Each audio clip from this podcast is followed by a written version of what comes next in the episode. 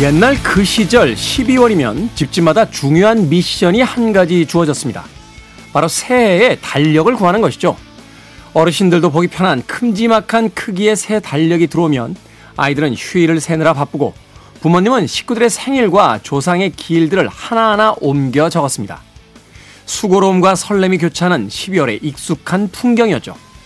그렇게 딱 한 장이 남은 저물어가는 달력과 밝아오는 새 달력을 나란히 올려두고 지내는 마지막 한 달. 잘 보내줄 준비와 잘 맞이할 준비로 몸과 마음이 분주해집니다. 김태훈의 시대음감 시작합니다.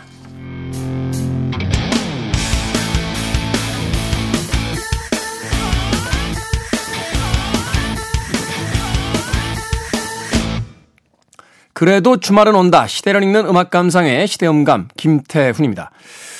자, 한때는요, 달력이 홍보용품으로 매우 성행하던 시절이 있었습니다. 뭐, 관공서뿐만이 아니라 다양한 곳에서 이 달력을 나눠줬고, 달력 중에서도 조금 이쁜 달력, 또 무엇인가 좀 많은 메모를 남길 수 있는 달력, 뭐, 취향과 쓰임새에 따라서 이 달력을 얻기 위해서 굉장히 많은 노력들을 했던 그런 시절이 분명히 있었죠. 이렇게 얻지 못하면 내 돈을 주고 달력을 사야 했는데 왠지 연말에 달력을 내 돈을 주고 산다는 것은 뭔가 손해보는 듯한 그런 기분이 들기도 했습니다. 이렇게 새로운 달력이 오게 되면 그 새로운 달력만큼이나 새에 대한 또 희망과 기대를 갖게 됐고요. 또 중요한 날들을 그 달력에다가 기입하면서 또 새로운 계획들을 잡기도 했던 그때의 풍경이 떠오르는군요. 자, 그렇게 12월의 풍경은 분주하죠. 한 해의 마무리, 또 새로운 해에 대한 계획. 여러분들은 그 어디쯤에 가 계십니까? 한 해를 마무리하는 아쉬움 쪽에 더 한 발을 무게 있게 놓고 계신가요? 아니면 새로운 계획을 잡고 있는 새해 쪽에 놓고 있는 발에 더 큰 무게를 싣고 계신가요? 아직까지는 12월의 초입이니까 마무리 쪽에 더 많은 무게를 놓고 있지 않을까 하는 생각이 드는데요.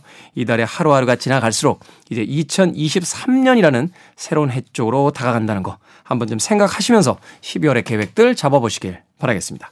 자, 김태원의 시대 음감. 시대 이슈들 새로운 시선과 음악으로 풀어봅니다. 토요일과 일요일, 일라디오에서는 낮 2시 5분, 밤 10시 5분 하루에 두 번 방송이 되고요. 한민족 방송에서는 낮 1시 10분 방송이 됩니다. 팟캐스트로는 언제 어디서든 함께 하실 수 있습니다. 자, 보내고 싶지 않고 떠나고 싶지 않지만 그래도 이제 때가 되어가죠. 오지 오스본입니다. Goodbye to Romance.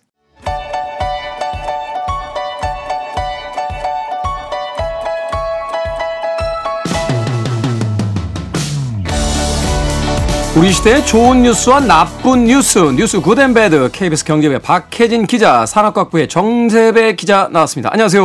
네, 안녕하세요. 날씨가 갑자기 추워졌습니다. 너무 추워요. 지난주까지는 봄 날씨인가 싶었는데, 이번 순식간에. 주에는 뭐 네. 순식간에 추워요. 뭐 한파 주의보까지 이 내려질 정도로 날씨가 갑자기 추워졌습니다. 자, 추워지다 보니까 good news, bad news 중에서 어, good news가 더 많았으면 좋겠다라고 하는 생각이 드는 마음으로 오늘 good news부터 만나봅니다. 네. 어떤 분이 소개를 좀 제가 해주시겠습니까? good news 소개해드릴 텐데 조금 약간 숨통이 트일 만한 뉴스. 어 이제 여행 가시는 분들 많으신데 이제 한일 간의 뱃길도 좀 뚫려서 좀 네. 왔다 갔다 하기가 좀 더 쉬워졌다 뭐 이런 내용인데 아, 부산에서인가요? 그 카밀라온가 타면을 이렇게 바로 일본으로 들어가는. 가죠. 네네 네네. 가죠. 네.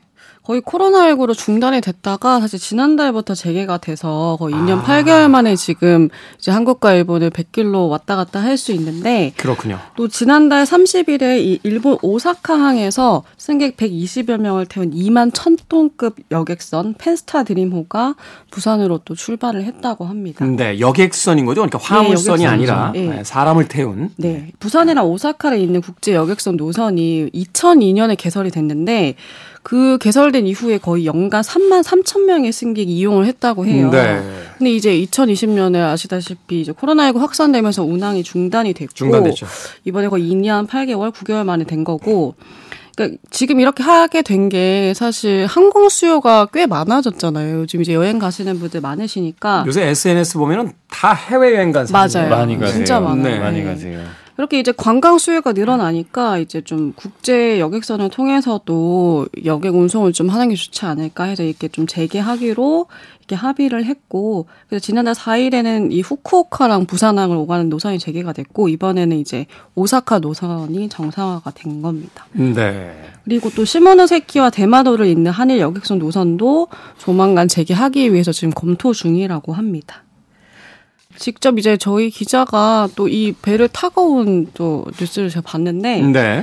또 거기도 아직까지는 그래도 코로나19 좀 감염 우려가 있잖아요. 그렇다 보니까 좀 다른 서로 이제 한- 한일 간에 좀 방역 수칙이 다른데 이 방역 수칙도 최대한 비슷하게 맞추기도 하고 그래서 뭐 선내 레스토랑에선 식사가 가능한데 또 원하면 도시락 형태로 음. 객실 안에서 먹을 수도 있고 가능하면 이제 접촉을 줄이는 거죠. 네, 네. 그런 식으로 해서 좀 재개해서 조금 이 항공 수요를 여객 국제 여객선 노선이 좀 배길이 조금 이제 또 부담을 해줄 수 있지 않을까 또 그렇게 관광업계는 기대를 하고 있다고 합니다. 이게 단순하게 이제 관광객 들이 부산과 뭐 일본을 이제 왔다 갔다 하는 것뿐만이 아니라 이제 멈춰서 있던 또 백길이 이제 열리게 되면 이제 종사자들이라든지 네. 또 그렇죠. 예. 그렇죠 고용의 측면이라든지 분들이 있어요. 네, 산업의 어떤 경제적인 측면에서 다시 이제 좀 활황이 되는 뭐 그런 이제 좋은 신호가 있는 거죠. 근데 이렇게 백길도 좀 뚫리게 되고 또 하늘길 얘기도 안 할 수가 없는데 네. 이 제주 부산의 하늘길은 이제 2차로가 된다고 합니다. 이, 2차로? 이차로. 하늘에도 뭐 1, 1차로, 2차로, 이차로. 8차로 예, 뭐 예. 있습니다. 원래 항로가 원래는- 정해져 있죠. 예. 네, 원래 항로가 정해져 있어가지고 제주에서 부산을 오가는 이 남해 항공로가 원래는 단선 항공로였다고 해요. 아, 그것도 이제 루트가 있으니까 네. 예, 맞아요. 예. 비행기가 이렇게 많이 왔다 갔다 하지 않았기 때문에 이제 그 라인 하나만을 썼다. 그렇죠. 그래서 네. 음. 좀 항공기간 고도를 다르게 해가지고 분리해서 이렇게 운행을 했었는데, 근데 이게 사실 좀 안전이나 효율성 면에서는 좀 개선이 필요하다 이런 얘기가 많았었거든요. 네. 그래서 이번에 이달부터 항공 안전이랑 연료 효율 그리고 뭐 운항 효율성 향상을 위해서 이게 2차로로 복선화했는데 그러니까 원래는 이게 단선로로 하게 되면 이 기체가 좀 연료 효율을 극대화할 수 있는 고도로 지속 상승을 하는 방향으로 해야 되는데 네.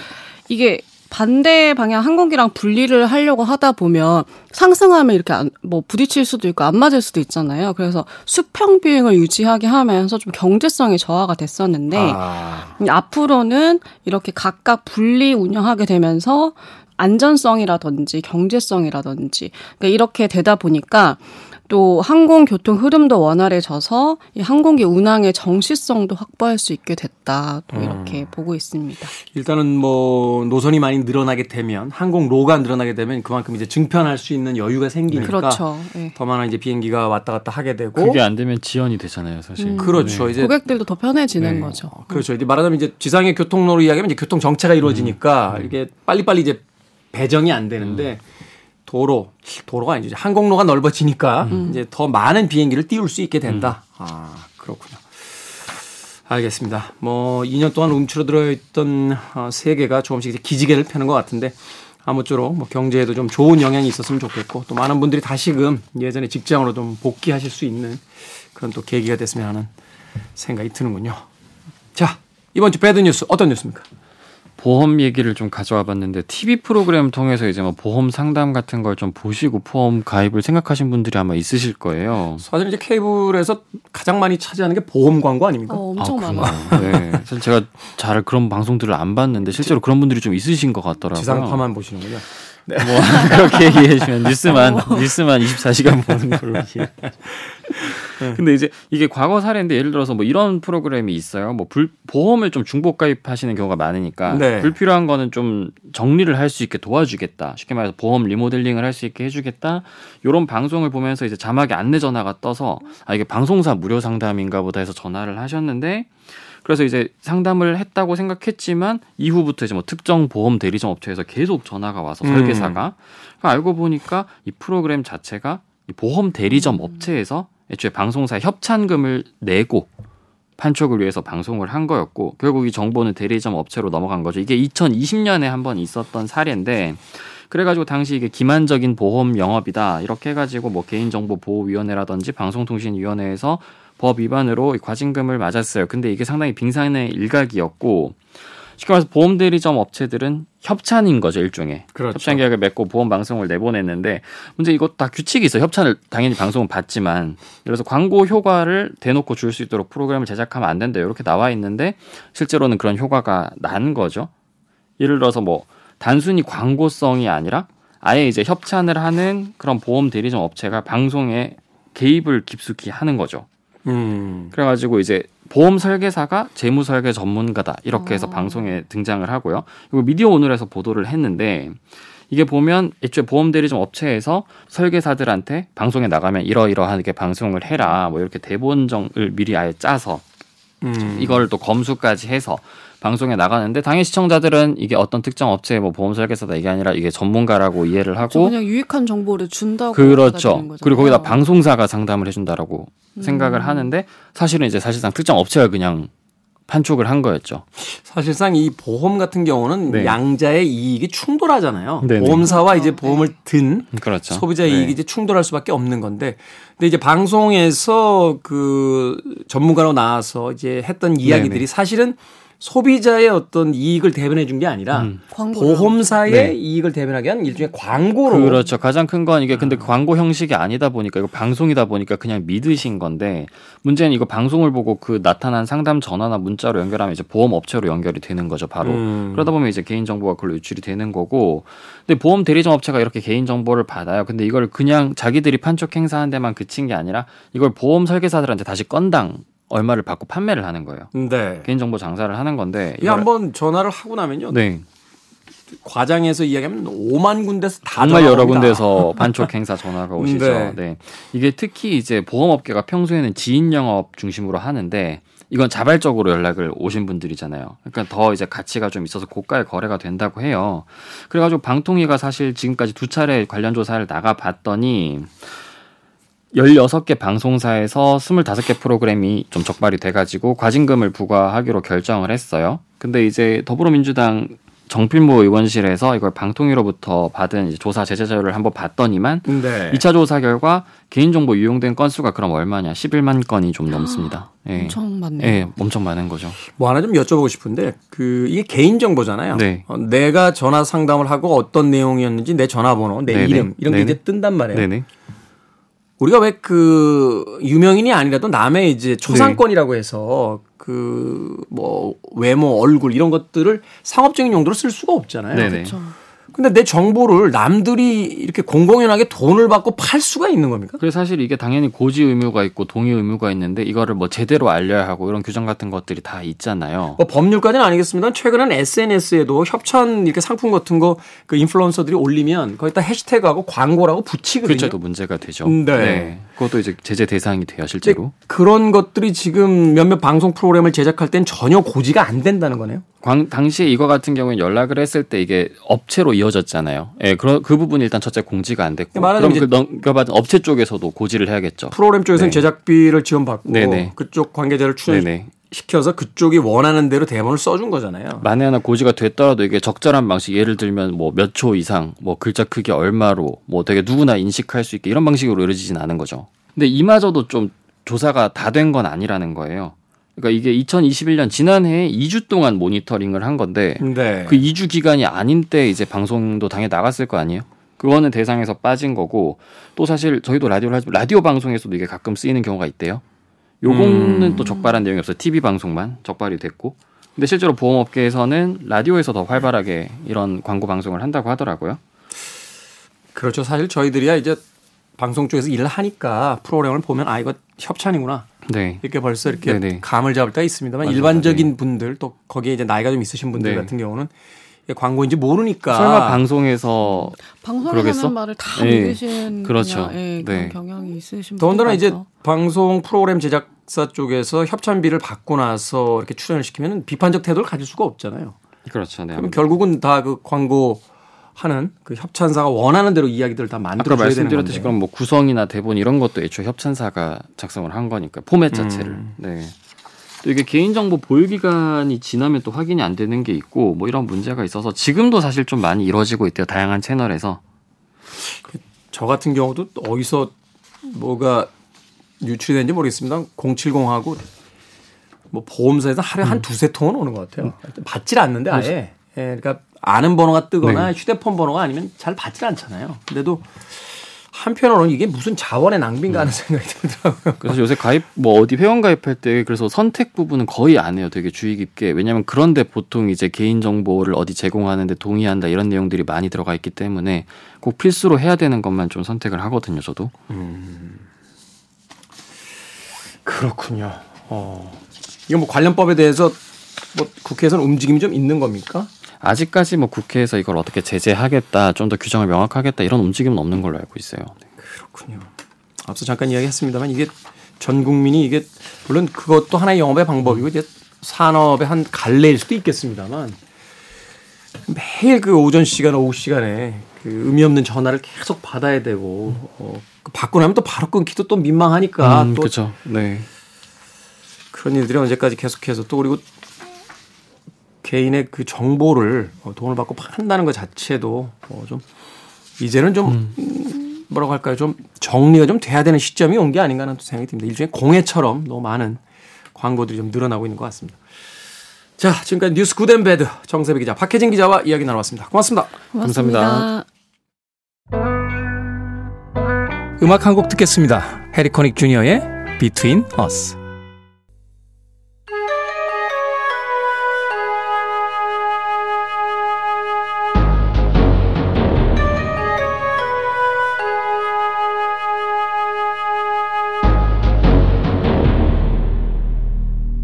변호사 S의 헌신. 같은 사건도 어떤 세상인지에 따라 다른 결과를 맞게 되죠. 사건을 들여다보면 시대가 보입니다. 우리 시대의 사건 이야기 변호사 S의 헌신 이니셜이 S로 바뀌었습니다. 신민영 변호사님 나오셨습니다. 안녕하세요. 네, 반갑습니다. 심영입니다. 저희가 이 변호사의 헌신, 어, 새로운 변호사님을 모실 때 주변 분들에게 참 많이 여쭤봤는데, 아, 많은 분들께서 입을 모아서, 어, 바로 이 변호사님이야말로 최근에 가장 핫하고 또 실력 있는 변호사다. 라고 하십니다. 신민영 변호사님을 추천을 네, 해 주셨습니다. 어, 신민영 변호사님 이름 검색하면 연관 검색어가 이상한 변호사 우영우 이렇게 뜹니다. 어, 어떤 관계가 있으셨던 거죠? 아, 제가 2016년도에 그러니까 국선 전담 변호사 생활을 하면서 네. 당시 있었던 에피소드를 엮어서 책으로 냈었어요. 네. 그 책 제목 얘기해도 되나요? 아이, 그럼요. 예, 왜 나는 그들을 변호하는가인데 여기 나왔던 에피소드들이 그 이상한 변호사 우영우의 그 에피소드 원작으로 쓰면서 아. 최근에 좀 네, 팔자에도 없는 유명세를 타게 됐습니다. 그렇군요. 그러니까 우영우라는 캐릭터는 이제 신민영 변호사님과는 다른 캐릭터지만 맞습니다. 다루고 있는 사건은 신민영 변호사님이 다루었던 사건들을 기반으로 해서 많은 에피소드들이 만들어졌다. 네, 그렇습니다. 정답입니다. 아, 그렇군요. 그러면 결론도 드라마처럼 그렇게 나왔었나요?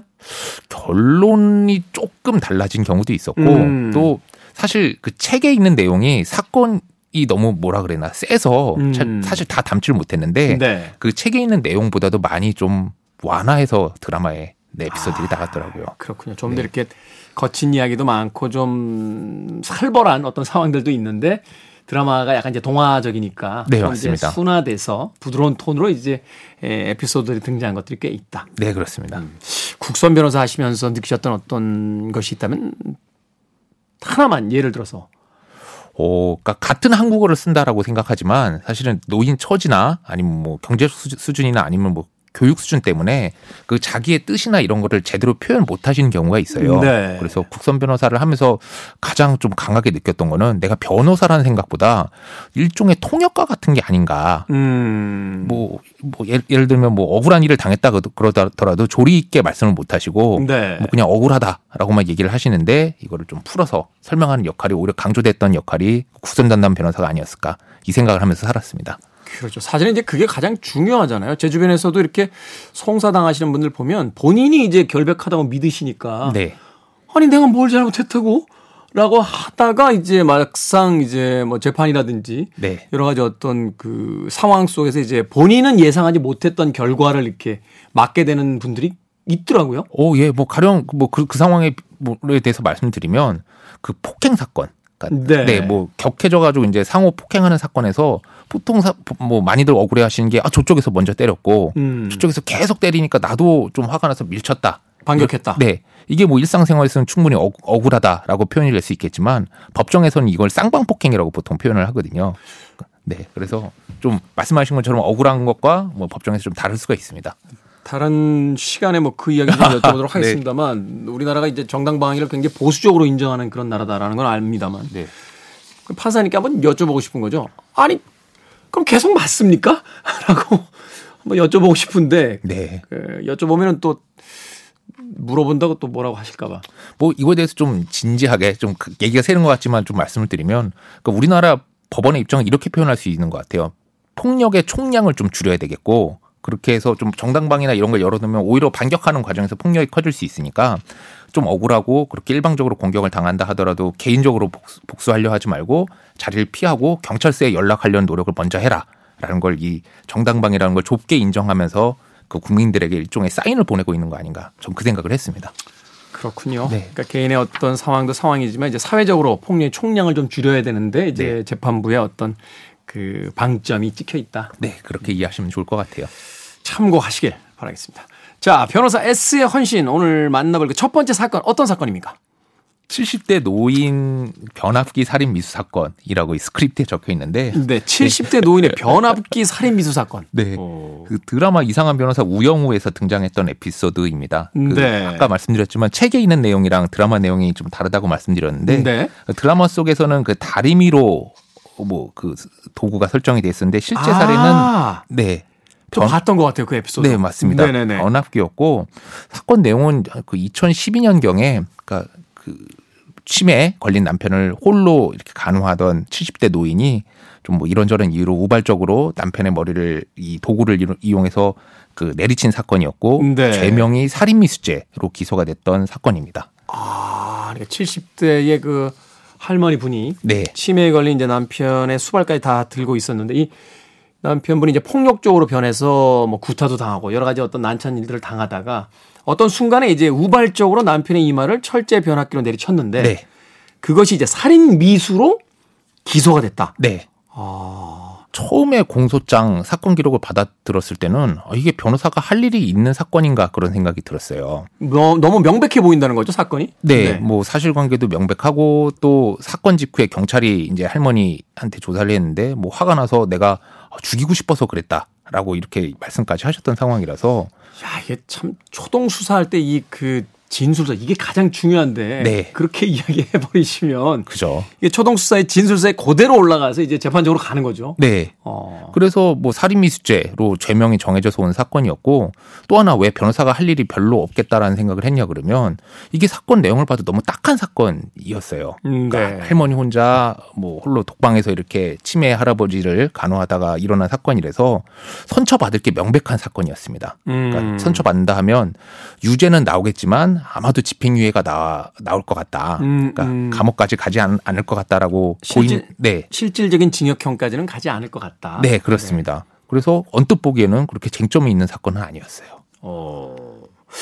이런 사건들이라면 이제 서류상의 어떤 조사를 봤을 때 네. 어, 결론이 어느 정도 명백하게 나올 나온 그런 네. 어떤 사건이니까 관성적으로 이렇게 대하게 되는 경우들이 많잖아요. 네, 그렇습니다. 국선 변호사 시절에 또 너무 많은 사건들을 또 맡으셔야 되니까 네. 그 사건들 또 뭐라고 할까요? 어떤 난이도별로 또 이렇게 나누기도 하셨을 것 같은데. 네. 근데 이 사건이 이제 무죄 판결을 받게 되는데 네. 그 본격적으로 이 사건에 대해서 좀 더 조사를 해봐야겠다라고 생각하시게 된 계기가 분명히 네. 있으셨을 것 같아요. 그러니까 그 정확하게는 살인미수죄가 무죄가 나왔고 네. 그 죄명이 상해죄 유죄가 나왔습니다. 상해죄의 유죄. 하지만 네. 살인 미수는 무죄. 네. 그리고 결론적으로 집행유예형을 받은 건 똑같아서 어, 겉으로 볼 때는 어, 뭐별 차이가 없는데 왜 이렇게 열심히 했나 이 생각들을 하실 수가 있는데 어, 이 사건을 열심히 해야겠다라고 마음을 먹었던 거는 이제 이분을 변호하려 고 그러면 뭐 이런저런 사정을 적어야 되잖아요. 그렇죠. 뭐 이분이 어떤 삶을 살아왔고 왜 이 사건이 이르게 됐고 이렇게 해서 뭐 일종의 호구 조사를 하는 과정에서 어 이분의 남편이 원래는 그 공무원이셨고 그리고 이분이 그리고 이 가정이 이 남편분의 그 뭐라 했죠 공무원 연금으로 생계를 이어간다는 사실을 알게 됐어요. 아. 그래서 어 이거를 그대로 그냥 집행유예 나올 테니까 대충 살인미수로 가면 안 되겠다라는 생각을 그 얘기를 듣고 하게 됐습니다. 살인 미수로 하게 되면 이게 이혼되나요? 어 이혼보다도 그러니까 민법에 보면 상속에 관한 조항이 있는데 아. 그러니까 그 혹시 옛날에 기억하실지 모르겠어요. 박한상 사건이라고 그 얼핏 들어본 것 같은데요. 네, 부모님의 그 거액의 유산을 노리고 아들이 이제 부모님을 살해했던 그 사건인데 네. 이 보, 페륜 사건, 유명한 페륜 사건이죠. 근데 이 박한상이 본인의 뜻과는 달리 부모님한테 상속을 전혀 받지 못했어요. 음. 왜냐? 그 금방 말씀드린 민법의 상속에 관한 규정 때문인데 이 상속을 받을 지위에 있는 사람이 그 상속을 해줄 사람을 살인을 하거나 아니면 살인 미수죄로 처벌을 받으면 상속을 못 받는다는 규정이 있습니다. 음, 그건 말하자면 이제 상속을 노리고 범죄를 일으키는 것을 이제 예방하기 위한 맞습니다. 어떤 법률적인 안전장치군요. 네, 그렇습니다. 그러면 이제 뭐 청취자분들이 어느 정도 머릿속에 정리가 돼 있었을 텐데 네. 이 할머니의 경우에는 집행유예형을 결국, 결국 받는다 하더라도 살인미수죄가 떠버리면 그러니까 나중에 유죄를 받, 받, 받게 되면 나중에 상속을 못 받게 되는 사태가 아, 거예요. 그 남편분이 돌아가셨을 때 이제 연금이라든지 이런 부분을 네. 그 상속받을 수가 없게 되는 거군요. 네, 그렇습니다. 아, 그래서 이거는 뭐 집행유예로 어차피 끝날 테지만 무조건 살인미수는 피해야겠다 라고 음. 해서 사건을 좀 열심히 하게 됐어요. 제3자 입장에서는 뭐 이 혐의로 뭐 집행유예가 되든 또 다른 혐의로 집행유예가 되든 똑같은 거 아니냐. 똑같은 네. 거 아니냐라고 하지만 이게 사실은 개인의 어떤 상황을 좀 들여다보게 되면 완전히 다른 어떤 결과가 나오게 되는 상황이 되는군요. 네, 그리고 쟁점 자체도 평면적으로 보면 그냥 형사 재판이라고 생각을 하지만 뭐 미래를 바라보거나 아니면 이 민사적인 관점에서 보면 이게 잘못하면 나중에 큰일 날 수도 있는 그런 상황이었습니다. 그러네요. 그래서 어떤 부분부터 이제 시작을 해서 이 재판을 이제 반전을 시키게 된 계기가 됐나요? 아, 이거는 뭐 반전이 되니까 반전을 시켜야겠다고 생각한 게 아니라 음. 무조건 반전을 시- 시키기 위해서 뭐라도 해야겠다는 생각을 네, 했던 사건이었고 네. 제일 첫 번째는 그 할머니의 그 초동 수사에서 그 자백 이 문제였어요. 이게 사실 우리나라 그죠. 분들 그 화법이요. 네, 말하는 방식 자체가 그래요. 격하시죠. 아니 왜 그러신 거야? 그 너무 화가 나죠. 저놈의 자식 내가 그냥 어떻게 해보려고. 어? 네, 이거 사실은 진심이 아닌데. 그렇죠. 그냥 화가 나서 하는 이야기인데 제가 알고 있기로 예전에 그 미국에선가요? 그 아이가 죽었는데 경찰이 그렇죠. 출동했더니 아임 그, 소리 사건이 있었죠. 네, 그 엄마가 자신의 부주의로 아이가 죽었는데 그걸 내가 죽였다, 내가 죽였다. 네, 이렇게 얘기를 해버리니까 미국 사회에서는 그게 네가 죽였구나. 그렇죠. 라고 해서 그게 굉장히 그 법적인 어떤 쟁점이 됐던 그런 사건이 있었다고 하는데. 네, 이 사건에서도 바로 그 사건을 제가 인- 인용도 했었어요. 네. 그래서 초기에 자백은 이렇게 바라봐야지 이거를 진짜로 자백이고 본심, 본심이라고 하면은 그럼 뭐 하다못해 친구들 사이에서도 싸우다가 격해지면 이런 얘기 많이 나오는데 음. 전부 살인미수 뜰 수가 있다. 음. 그래서 이거는 일단 제하고 봐야 된다라고 하고 재판을 들어갔었습니다. 그 변호사님 계시니까 좀 저도 그 얘기 여쭤보고 싶은데 사실은 그 살인까지 이어지게 되는 그런 과정이 있다 하더라도 네. 뭐 미리 뭐 흉기를 준비하고 뭐 계획을 잡고 하지 않는 이상은 거의가 우발적인 네.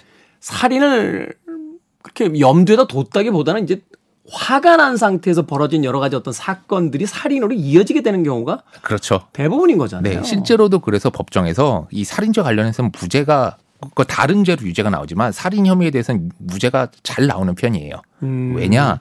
제가 뭐 무슨 행동을 해서 상대방이 사망을 했다 하더라도 이 죄명 처벌하는 죄명이 살인죄만 있는 게 아니거든요. 네. 그러니까 제 마음 속에 뭐가 있었냐에 따라서 살인의 고의를 갖고 사람을 사망 사, 사망하게 했으면 살인 살인죄.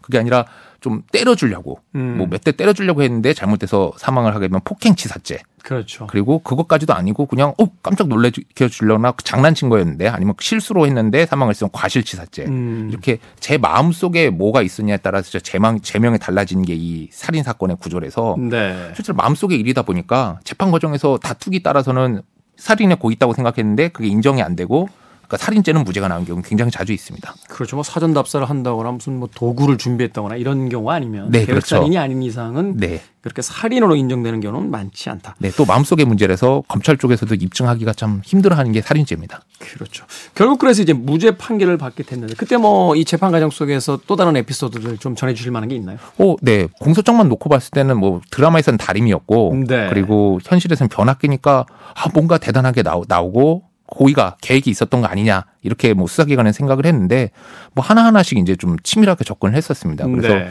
변학기 같은 경우는 이리저리 찾다가 보니까 집 안은 제일 가까운 데 있어가지고 이거를 들게 된 것 뿐이고 그죠. 고의성인데 변압기를 사용하지 않잖아요. 그쵸. 이게 좀, 웃을 일은 아닙니다. 네, 좀 거창하죠. 그렇죠. 네. 더군데 70대 그 할머니 분께서 네. 그리고 두 번째는 이게 할아버지가 뇌출혈이 발생했다라는 게 검사 측 주장이었는데 네. 보니까 변압기로 내리친 부위랑 출혈 부위가 반대였어요. 아.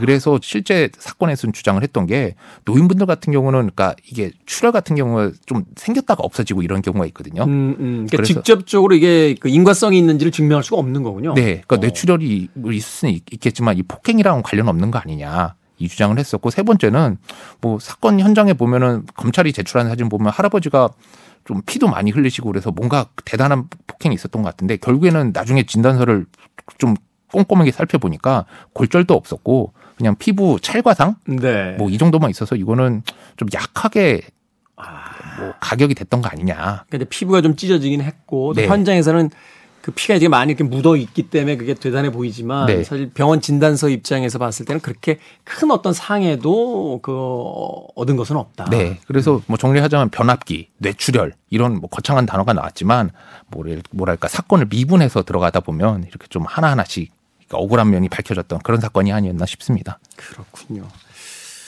우영우 어, 이상한 변호사 우영우 찍을 때 이제 다리미로 바꾼 이유가 있군요. 변압기가 등장하면 약간 좀 비현실적으로 볼 수 있는 측면이 있기 때문에. 그죠. 그리고 네. 사건이 이 실제 사건은 10년도 넘은 사건이라서 변압기가 좀 일상적으로 있을 수 있겠지만 그렇죠. 저희 뭐 아들들은 다 9살, 5살인데 변압기가 뭔지 설명해줘도 잘 이해 못 하더라고요. 사실 이제 트랜지스터라고 했나요? 옛날에 그저 전압을 바꿔주는 그 네. 변압기가 이제 집집마다 그때 이제 가전제품들의 전압이 다 다른 경우들이 있고 또 외국에서 이렇게 사가지고 와서 뭐 국내에서 쓰고 뭐 이런 경우들이 많았기 때문에 변압기를 놓고 이제 쓰던 네. 그런 상황들이 있었습니다만 최근에 와서야 뭐 변압기 쓰는 집이 없으니까 거의 없으니까 네. 아마도 그런 리얼리티를 위해서 이제 다리미로 또 변하지 않았나 하는 생각 해보게 됩니다. 맞습니다. 자, 흥미로운 사건에 대한 이야기 해주셨는데 이런 사건 말고도 숨겨진 다른 쟁점이 있었던 사건들이 있다면 한두 개만 조금 더 예를 좀 들어 주시죠.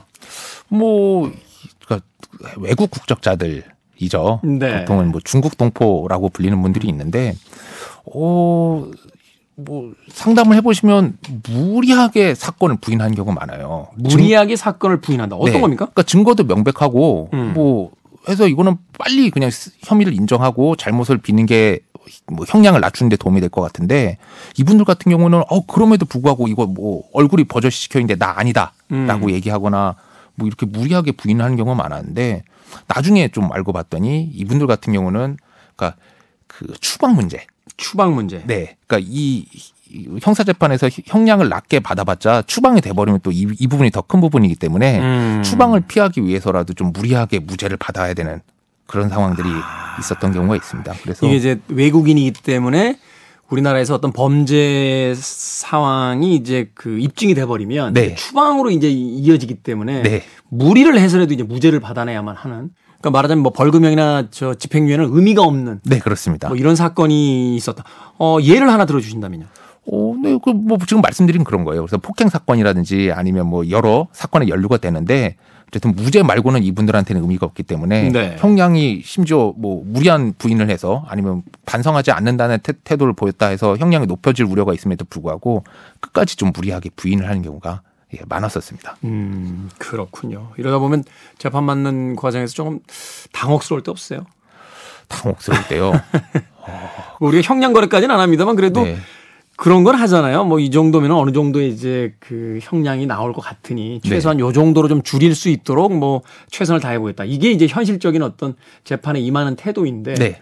갑자기 무죄를 받아야 된다라고 네. 하면 좀 당황스러우신 그런 상황이 있으실 텐데. 그러니까 초 재판에 들어가기 전에 이미 충분히 만나서 입장을 정하고 들어간 거- 간 거기 때문에 네. 뭐 현장에서 갑작스럽게 당황스럽게 하지는 않았었어요. 음. 하지만 좀 개인적으로는 좀 안타까웠던 경우가 많습니다. 그러니까 음. 충분히 선처를 받을 수가 있었는데 오히려 그런 뭐, 뭐 저한테도 솔직하게 이유를 말씀을 안 하세요. 저는 알고 있지만. 네. 그래서 오히려 중한형을 받는 상황 보면서 좀 당황스럽다기보다는 안타까운 경우가 많았습니다. 음, 그렇군요. 참 이 재판이라는 것이 그 사항 하나만 다루는 것으로 우리는 알고 있었는데 거기에 이제 얽혀 있는 음, 개인의 어떤 상황이라든지 사정 네. 그것에 따라서 재판의 모습이 또 달라지는 경우들 뭐 이런 이야기들 또 해주고 계십니다. 자 변호사 S의 헌신 심인영 변호사님과 함께 오늘 그 첫 번째 시간 진행을 해봤습니다. 내일도 또 다른 사건으로 만나 뵙도록 하겠습니다. 고맙습니다. 네, 고맙습니다. 저도 끝 인사 드리도록 하겠습니다. 밥 딜런의 음악 중에서 All I Really Want to Do 어, 마지막 곡으로 준비했습니다. 지금까지 시대음감의 김태훈이었습니다. 고맙습니다.